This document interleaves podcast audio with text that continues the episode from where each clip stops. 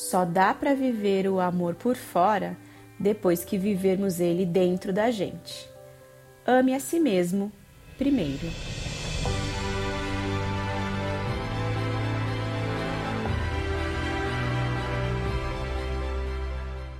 Todos nós nos relacionamos, seja no trabalho, entre amigos, na família, nas redes sociais.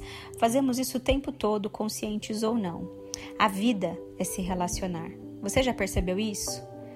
A própria pandemia nos alertou sobre essa verdade, e ela é, para algumas pessoas de tamanha profundidade, que elas escolhem correr o risco do contágio a se ausentar das relações.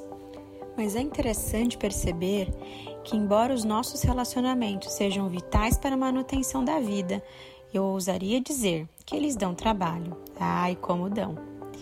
Eu tenho refletido sobre a dificuldade que é manter relacionamentos, porque começar é fácil.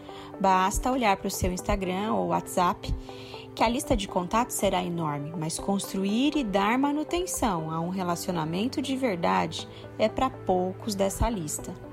E para alguns contatos que estão no meu e no seu celular, é como o tio Tony diz no filme Um Tio Quase Perfeito: é coisa que morre.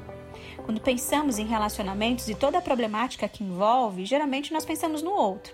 É o filho que dá problema e desobedece, é a esposa chata que não colabora, é o marido que não, nunca, nunca, nunca dá atenção, é a esposa que nunca, nunca, nunca quer fazer sexo, é o chefe que é um cara chato pra caramba, é a colega do trabalho que é um pé no saco, é a sogra que é intrometida e por aí vai. Mas eu penso que quando falamos e agimos, na maior parte do tempo, dentro dos relacionamentos, estamos vendo tudo isso com uma ótica errada. E é por isso que eu quero te convidar a olhar outra vez para esse tema, mas com uma ótica diferente. Precisamos nos perguntar, primeiramente, o que buscamos em nossos relacionamentos? Qual é a nossa real motivação para essas relações e como alimentamos cada uma delas? Na maioria das vezes, projetamos expectativas e necessidades fora, quando na verdade elas deveriam ser primeiramente satisfeitas dentro da gente. Sim, é isso mesmo. Pare de procurar nos outros o que você precisa encontrar primeiro dentro de você. Eu tenho convivido e conversado com muitas pessoas que desejam ser amadas e aceitas em suas relações. Esperam encontrar no outro a tal felicidade, encontrar a famosa metade da laranja citada na música do Fábio Júnior. Lembra? O problema é que não dá para amar o outro se não amarmos a nós mesmos. E como amar a si mesmo se eu nem sei de verdade quem eu sou? É como eu te pedir agora para amar um desconhecido. Então, com tudo isso acontecendo, nós passamos a correr um grande risco o risco de cair em um ciclo vicioso e cruel. Achamos que nos conhecemos, mas não sabemos ao certo quem somos. E como eu não me conheço, eu também não me amo e não me aceito. E sem perceber, vamos projetando todas essas necessidades nos outros relacionamentos. Queremos encontrar no outro o amor, a aceitação, a aprovação que não existe dentro da gente. E você pode ouvir tudo isso e pensar assim: ah, Ellen, eu conheço sim, eu me conheço, eu sei das minhas preferências, só eu sei o que eu preciso para ser feliz. Será?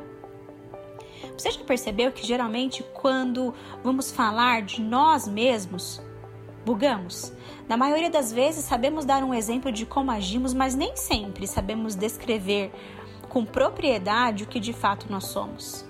Isso acontece porque às vezes nunca paramos para pensar sobre isso, mas às vezes são os problemas, as dores e as frustrações que nos impedem de lembrar quem nós somos ou eles fazem com que esqueçamos o que um dia nós fomos.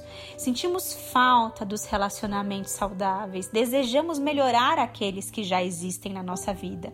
Às vezes sentimos dor, mas não falamos. Sofremos, mas já não mais choramos. Sentimos saudade de tudo aquilo que ainda não vivemos. Mas deixamos para lá, deixamos para trás, porque o outro não colabora, então já não tem mais jeito. Ou talvez, no seu caso, ele já tenha ido embora sem nem ao menos te dar uma chance de conserto. Bem, é verdade que não conseguimos mudar o tal do outro, eu e você já aprendemos essa lição de casa na marra. especialmente se ele já não está mais do lado da gente. Mas hoje eu queria te fazer um pedido.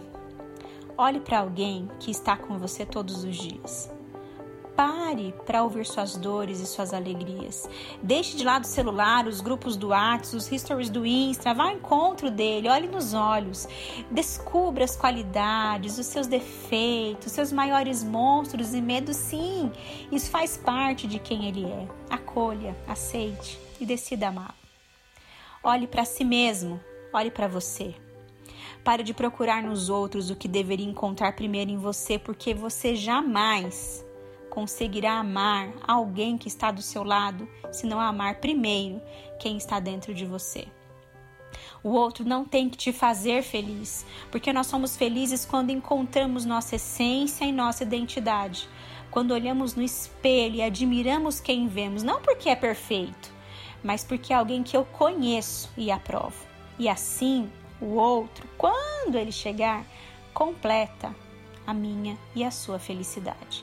E quando eu aprendi tudo isso, eu parei de cantar o que o Charlie Brown cantava em rede nacional, senão eu quem vai fazer você feliz. Eu passei a dizer algo que eu compartilho com você hoje.